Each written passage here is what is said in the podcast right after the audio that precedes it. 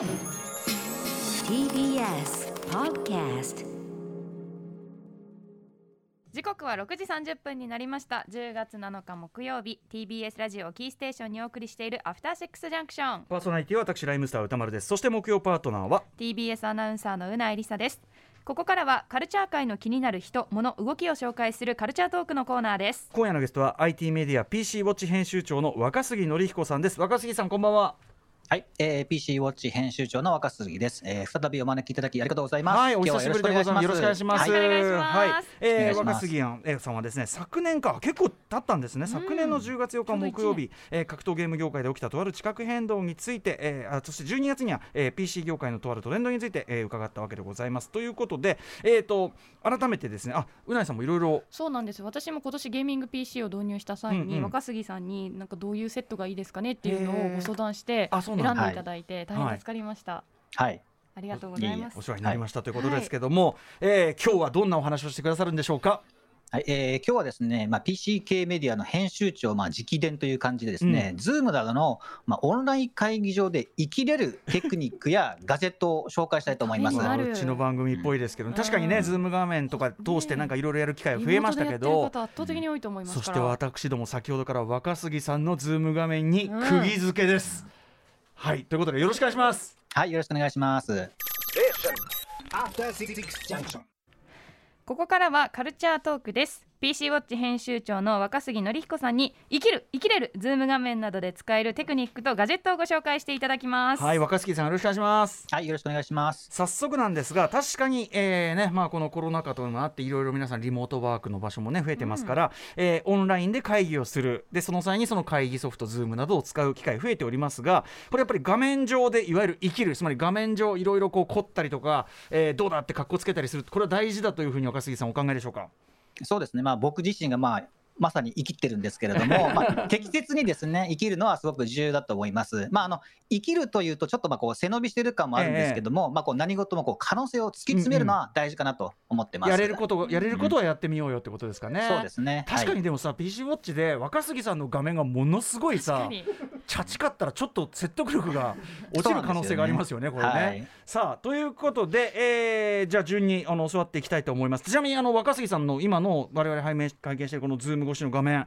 これめちゃくちゃ今やっぱりおしゃれに見えるわけですけど、はい。えっとまず照明とかも凝ってるしあと後ろに置いてあるものたちとか、はい。もろもろがこのはどのあたりがやっぱりこ、えっとポイントなんでしょうか？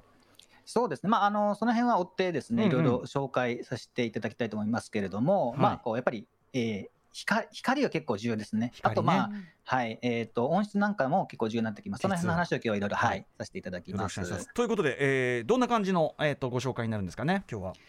はい、えっ、と、そうですね。まあ、あの、僕はですね、まあ、この、この配信環境って言いますか、うんこれっていうのは、あの、ゲームでも、まあ、仕事でも使っててですね、うんまあ、画質や音質が、まあ、しっかりしてると、まあ、やっぱオンライン飲み会とか配信でも、まあ、目立ちますし、はい。まあ、あとですね、ビジネスのオンライン会議でも、ちゃんと話やっぱ聞いてもらえるとかっていうのもあるんですよね。で、まあ、やっぱこう、今僕、壁が青いんですね。これ光らせてるんですけども、はいええまあ、青いと、まあ、驚かれますし、はい。まあ、これも完全に生きってるんですけども、うんうんうん。あと、まあ、間接照明とか、はい。まあ、ちょっと、えー水をブクブクさせたりであるとか、水はい水物何か、はい。はい。で、まあ、こう、配信とか、まあまあ、オンライン会議ですけども、まあ、一応やっぱ主役はこの話してる自分といいますか、うんうんえー被写体なんですけども、こう背景も一つの絵としてやっぱり全体として見てるんですね。その見る見る側としたら。はい。なので、まあ、背景もこうアイデンティティにこうなってきます。で、その辺やっぱり著名なストリーマーなんかも背景もやっぱちゃんとこだわってるんですね。はいで、えっと僕は2年前にちょうどここに引っ越してきたんですね、たまたま、2年前のタイミングで。はい。えーで、その時に、まあ、ここを基本的に、あのーまあ、書斎的な感じでパソコンルームとして使ってるんですけども、その時にもう最初からもうこの配信用にも使おうとこう計画してたんで、はいはい。もうはい。もう最初からもうこれスタジオとして、あの僕はこの部屋を、はい、うんうん。作りました。なるほどだからでもほっといたら多分これ例えば照明がね普通に色気のない蛍光灯がパッと上についてたりしたら、うんあれなんてことない普通の部屋だぞってなりかねないところをちゃんといろいろやるとこんだけかっこいい絵になるってことですもんね。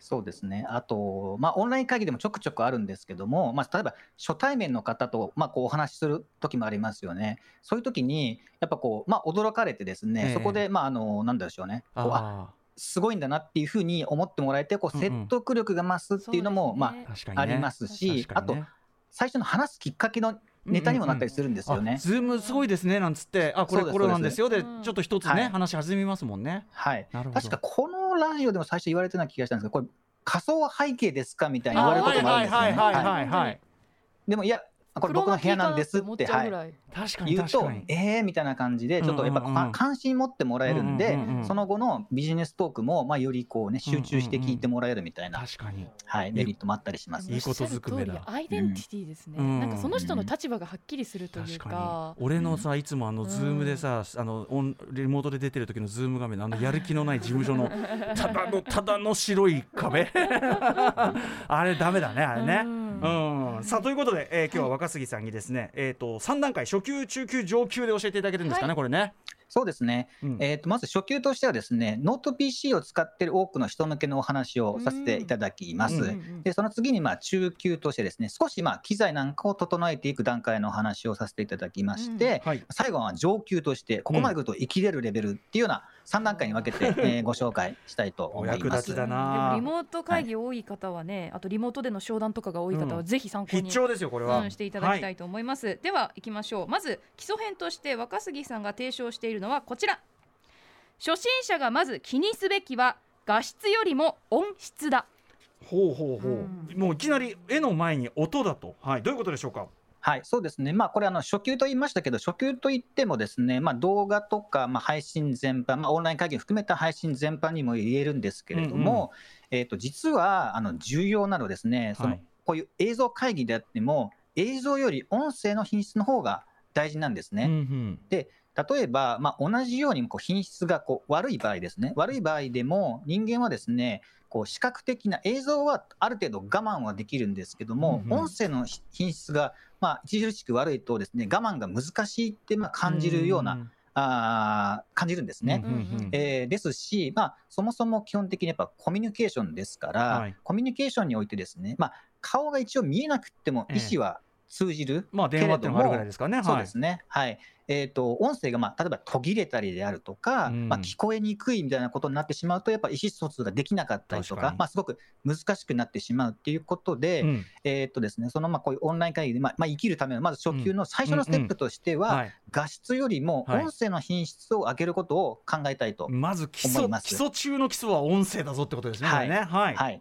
そうですね。で、まあ、多くの人ですね、またオンライン会議だと、まあ、ノートパソコンに内蔵の、まあ、スピーカーとマイクっていうのを使ってると思うんですね。まあ、最初からついてますから、ええ。当然、まあ、それを使おうと思うのは当然なんですけれども、えっ、とね、これはちょっとですね、おあー音声の品質的にあまりですね、えっ、と、よろしくないものが多いんですね。まあ、うん。全部が全部とは言わないですけども、となんか手元でこう書類をこうよくねこの番組の打ち合わせでもあるんですけど手元でこはい。う書類をガサガサやるとペーパーノイズがうるせえのはい誰だこれ今鳴らしてんなうんみたいなって。そおっしゃる通りです。ね、うん。はい。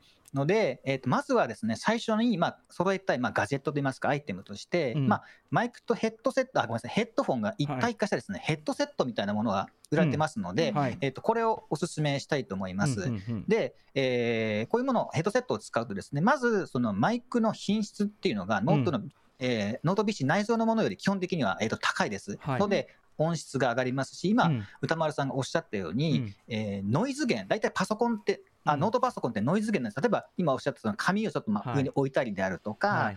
えー、とそもそもキーボードを打つじゃないですか、うんうんうんうん。その打鍵音っていうの、カチャカチャ言ったり音っていうのが、高瀬坂古川校がうるさいんだ。うん。うん。そうなんですね、はいはい。あるので、それから、まあえー、とこうヘッドセットを使うと、多少そのノイズ源からマイクが離れる、距離的に離れるので、まあ、総合的に、えー、と音質が上がるというメリットがあります。し、はい。えー値段もまあいろいろあるんですけども、まあ、安いものは2、3000円ぐらいからありますんで、まあ、それぐらいのものでも、えーとワンダあ1段階、えー、と音質っていうのが上がります。うんうんはい。はい。えーでそれからまあさらにですね、うん。まあ、ワンランク上をですね、うんうん。生きりを目指して、ワンランク上を目指したい人でしたら、はい。まあ、オーディオメーカーなんかからこう USB でもつながるですね、オはい。ーディオマイクっていうのは結構いろんな種類が今発売されてます。はいで、値段も、おこれもいろいろあるんですけども、うん。大体、まあ、5000円以降、1万円くらいのものを買っておけばですね、うんうん。それぐらいのものでも、ノート PC の内蔵マイクとはもう段違いのうん。音になります。はい。はい。今若杉さんもねマイク別個にこうスタンドで立てられて、それこそラジオ的にというか、はい。立。てられてますけどこのマイクなんか結構いいんですか？じゃあ。これはですね、まあ、オーディオ系のメーカーのもので、まあ、いわゆるあのボーカルマイクっていんうんうマイクです。これは USB じゃなくて、一旦ですね、その、まあ、普通のマイクをパソコンにつなぐための別の機械につないで、その機械から USB でやってるって、ちょっと一個かましてるんですけども、えっ、と、もうこういうマイクで、オーディオグレードのマイクで USB で直結できるものも最近出てますんでまあ、一般の方ですとそれが手軽かなって全然それで十分思います。だと。なるほど、うんなるほど。ね、はいでもやっぱすごい大事だよね、それね。あのクリアに聞こえるかどうかっていうのはね、本当に、ね。カメラマイクよりも絶対やっぱりちゃんとしたマイクをねうん使った方がうんいいですもんね、ままずはそこでケチらずにじゃうんあちょっと音質こだわってみましょうよと、まあへあのヘッドホンヘッドセットだとさらにねお相手の声もさらにこう集中して聞けるからそうですね。良さもありますよね。はい。うん。で、あとですね、これ少し初級を超えるし、今ちょっとゲーミング PC じゃないと使えないんですけども、えーゲームのグラフィックチップを製造している NVIDIA というメーカーがですね、うん。自社のチップ向けに無償で提供しているんですけども、NVIDIA ブロードキャストっていうアプリがありまして、これを使うと、まあ、うん。今流行りの AI を活用してですね、綺麗にノイズを消してくれます。これ本当に素晴らしくて僕も重宝してます。へえこれは、えーっとじゃあゲーミング PC だったら入れられるというかアプリそうです。だから、うないさんが使われているような PC だったら、この NVIDIA ブロードキャストっていうので、はい、ノイズをあのシャットアウトできます。今、はい。うないさんいい情報が聞きました。うないさんが目がキラッと光りました。うん。アプリダウンロードします、はい。はい。ということでまずは音声をグレードアップしてみようというのが、まあ、初級というかベーシックな部分というかね。そうですね。こと。ですかね。はい。さあということで中級いってみましょうか。中級はこちら、目は口ほどに物を言う。会議で生きるための目力を手に入れよあら。うどうやって？目力。はい。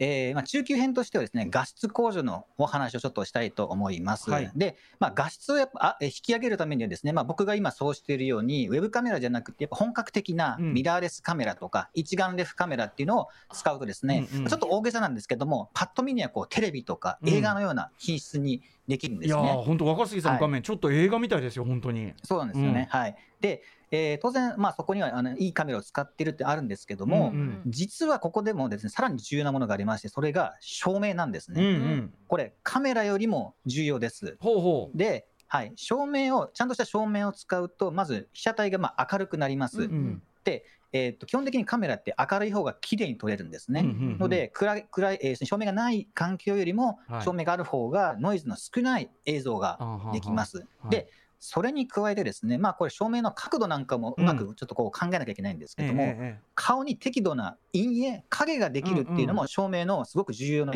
役目の一つなんですね。えはいはい。でこう影ができることによってえこう立体感が出るので、うんうん。まあ、存在感も増しますし、うんうん。もうこのこのこの時点で結構僕、うん。大体こういう感じで配信とかも映ってるんですけども、ええええ。はいもうだいぶ生きれてるかなっていうあのやっぱ目鼻がねあのくっきり出ますから、はい。ね。これ普通の蛍光灯で真正面向くとペターってして、もう俺なんかもうはい。目ちょんちょんちょんだよ。ちょんちょんちょんしかないのがさキューッとやっはぱ輪郭線が引けますよね。そうなんですよね。うんうんうん。はいで、まあ、そのまあカメラなんですけども、まあ、カメラもこれはやっぱピンキリなんですけれども、うんうん。まあひとまずレンズ交換式のものであれば、まあ、あの人のあの皆さんのその使う環境あの配信とうんうん。か撮影する環境っていろいろ違うと思うんですけども、はい。まあ、その人にまあ最適なレンズっていうのはまあ絶対あると思うので、うんうんうんまあ、そういういいレンズをまあ選べます。で、えーまあ、カメラも、えーそのミラーレスとかでもエントリーモデルで型落ち例えば1、2年ちょっと古いとかそういうモデルだと、えー本体で5、6万円ぐらいからでまあ買えますし、うんうん。まあ、レンズは1、2万円っていったところですかね。うんうんうでん。でもこれだけ揃えればですね、もうウェブカメラとはもう段違いな映像が得られます。なるほどで照明については、まあえーこれもいろいろありますけど、1万円ぐらい出せば、こうん。う個人のですね、机にこう簡単に、割と簡単にこうポールとかで取り付けられるような、コンパクトなものっていうのが売られてます。これは LED でライトだったりするんですか？そうですね、はい、うんうんうんうん。LED ですね。はい。で、まあ、この中級編のまあ本題とも言いますか、ええー、と僕がですね、まあ、すごく地味というか、まあ、うん。言われないと気づかれないんですけども、うん。だでも実はすごく大事な生きり方をしてまして、えはい。というのもですね、目ん玉専用の照明を用意してます。あのープロモーションビデオとか CM とかでよく使われるような丸い、あの眼球に丸くこうなんていうかな映入えるようなやつですかね？あえっと僕ちょっと,、えっとですね、そこはちょっとあのはしょってですね、まええ形は丸くないんですけれども、まあ、あの専門用語でいうこのキャッチライトっていうんですけど、え。うまく瞳にですね光が反射するようにまあ、小さくてですねこれ安いんですけども、うん。か照明をカメラの横に置いてます。でこれがあるとですね、もう一気に目力が上がるんですね。目目だけ今集中していくはい、今オフにしてるんですけど、ちょっとはい。オンオフ切り替えてみますね、これ。今からつけてくださるんですね。はい、はい、若杉さんの画面見ますね。このこの辺をちょっと見といてほしいんですけども、オンにすると、えっ、と、あ、あ、ごめんなさい、今、わかりますか？あ、わかりにくいかな、ちょっと。うん。はいはい。うんうん。はいはい。いや。ああ、白、でよりなんか白くなるというか、目。そうはい。は、いえっ、と、ちょっとまあ角度にもよるんですけど、うんうん目にこう、ちゃんと光の点が入ってくることで、うんうんうん。うん目力が上がるっていう。その目にピンポイントでじゃあそれを当てるキャッチカメラあのキャッチライトってやつなんだ。はい。へえはいはいはい。まあでもそれによってやっぱりさっき言った目力っていうかえ絵で要するにん顔にこうグッとこっちが集中する力が増しますよねやっぱね。そうなんですね。うん。あの例えばおしゃれの達人は、まあ、洋服の裏地にも気を使うみたいなのもありますけども、ええまあ、そういう感覚でこう生きりあこのなオンライン会議でもこう生きりたいんだったら、まあまあ、こう被写体で全体を照らした上で、まあ、追加で必要に応じてうん。こう目ん玉専用照明みたいなのも置くのも検討したいところですね。僕がさっき言ったそのよく撮影とかで使うまん丸なやつとかは逆にちょっとね、あれね当ててんのが目立ちすぎるっていうか当ててんねって感じがしちゃうんだけどこのぐらいだったらさりげないっていうか誰にも指摘されない範囲ででもグレードアップみたいな。なんはか照明ってすごいやっぱり当てたくなっちゃうじゃないですか、うんうん。カメラで撮ると余計暗く見えるから、ええ。でもそうするとすごく影ができちゃうんですよね、うんうんでもめちゃくちゃこの人ライト当てるなって、うんうん当て方によってはすごく見えちゃう。女優ライト鈴木その子ライトとも言われるすごいこの人うん後ろに影できてるけど、めちゃくちゃライト当ててんだな、でも若杉さんの当て方って自然なのよね。すごく自然。部屋暗いはずなのに、うんうん。でもご自身はこう光をうん。放ってるような、うんはい。いろいろ試行錯誤した結果今のところここまで 持ってきました。はい冷静に考えて若杉さん真顔で何言ってんだって話をしてるんだけど。でもいやすごいいけてます本当に。うん。確かはい。に確かに。えーこのキャッチライトっていうのもじゃあこれいくらぐらいで売ってるんですか？僕が使ってるのはほんの2、3000円ぐらいのもんです。あそんなもんなんだ。う目にも光が入れば何でもいいみたいな感じですね。まあそのあたりも照明のねあれをきあの気をつけてみるといいかもしれない。置く位置とかもはいだから自分でちゃんと研究してみるってそうでね。ことですすかね。自分がよく見える位置、さあということで最後に上級編いってみましょこちらですアイデンティティとしての配信画面最高の生きりで最高の自己表現しよはい、う。ん。えー上級編ですね。で、まあ、もうマイクも手に入れた、まあ、カメラも照明も手に入れたということで、これでまあ基本は、基本形は完成です。う、えただ、もう最上級のまあ生きりをですね目指すんだったら、さっきも言いましたけど、背景にもこだわりたいんですよね。うんうん。で、えーこれも言いましたけども、あの見る側の人っていうのは、その顔だけじゃなくっても、やっぱ背景もセットで見てますんで、背景も含めて1枚の絵、まあうん。つまりアイデンティティアイデンティティとして認識しています。はい。ので、せっかくいいカメラとかの機材を使っても、えーさっきも歌丸さんもおっしゃってましたけど、背景が白い壁紙だけど、ちょっともったいないんですよね。うん。うん。うんうん。ので、えーまあ、そこの背景もおいろいろや頑張ってみたいというところで、はい。まあ、そこにどういう個性を持たせるかっていうのは、まあ、これは本当人それぞれで千差万別、いろんな表現があると思うんですけども、はい。まあえーあえてですね効果的なものを3つほど挙げるとすると、うん。絵と光物と水とこういうのを挙げたいと思います、今回は。光もとのと水。はい、はい。どういうことででしょう、うん。えーですね、絵はですね、まあ、これ結構導入しやすくって、まあ、個性も出しやすいと思うんですけど、僕も壁にこの5枚セットの、はい、はいはい。絵が、えー地球飾ってまして。を上空から見たいなやつか。なそうですね、はいもうこれ完全にもう配信に移すためだけに買いました。なるほど。あこのこのなんだろう作家が好きとかそんな 誰が書いたかも。ぶっちゃけすぎ。誰が書いたかもしれないんですけども、うん。なんかかっこいいなって配信映えするなっていうことでうんうんうん買っても確かにスケール感が出ますからね、うん。なんかその窓がない分向こう側にこうと景色が広がってるような感じがするよ。なんか広い絵の方がいいわねねこれ確かにね、はい、うん。とか、まあ、あとはポスターなんかでもいいと思います。自分のお気に入りのアーティストであるとか、お気に入りの作品のポスターなんかをもう1枚2枚こう貼るだけでも、はい。いえー、と一気にもう背景にこうそれはまさにアイデン絵がアイデンティティですね。こういうはいこういうのが好きな人だという、うん。はいはい、はい。うんであとですねもう一つまあ生きるためのこれ鉄板なんですけども、うん。アイテムがありましてそれがまあ光物ですね。ええでとりあえずまあこう間接照明とか、まあ、うん。デスクライトとか何でもいいので、背後にこう置けるものがあったら、はい。置いて光らせてくださいそれを。でほう。ほ特にまあこういうミラーレスとかのカメラ使ってると、まあ、背景が適度にボケるんで、はいはい。そこに光物を置くといい具合にこうぼんやりとううんうん。光ってくれるんですよね、うんこっちにもありますけども、ええ。こういう。なんかねで後ろに、はい。はい、あとそのただ光ってるだけじゃなくてあれはスクリーンセーバーなんですかねパソコンあのコンピューター画面じゃ、あれはまあ僕 PC ウォッチの編集長なんですけど、まあ、パソコンが少し余り気味なので、うん。あれは結構いいパソコンなんですけども、ええあの光らせるためだけに置いてます。スクリーンセーバー用パソコン。背景用パソコン。やばい。はい。でも確かにあの光ってるししかもうん。まあこれだからさらに上級だけど動いてるからさらになんかこう高級感っていうかね増してますよね。うん。はいで、えーっとちなみに僕ですね被写体用に全部で4つであと背景用には今のところ5つ光り物を置いてます。でえーっとですね、えーその中で1個あ1個ですね、まあ、今回おすすめとして紹介したのは、ええ。テープ型の LED 照明っていうのがありまして、うんうん。これ5メートルぐらいで2、3000円で Amazon とかでうん。買えるものなんですね。ええ。で、僕はこの後ろのですね棚のはい。棚板にの裏面に沿ってですねそのええテープを、LED のついたテープを貼りました、自分で自作でこう。ええで、えーそれ光るだけじゃなくて、スマホでも制御できるようになっててですね、今、うんうん。えっと僕の棚の後ろがちょっとオレンジというか黄色に光ってると思うんですけれども、ええあれが、まあ、スマホでこんな感じで緑とか赤とかあーはいはいはい。いろんな色も変えられますし、うんうん。あの順繰りにサイクルで色を自動的に変えたりとかできるんで、へーあの普通の棚がもうゲーミング棚。確かに。いわゆるゲーミング棚に、はい、ただの棚がゲーミングすげえ。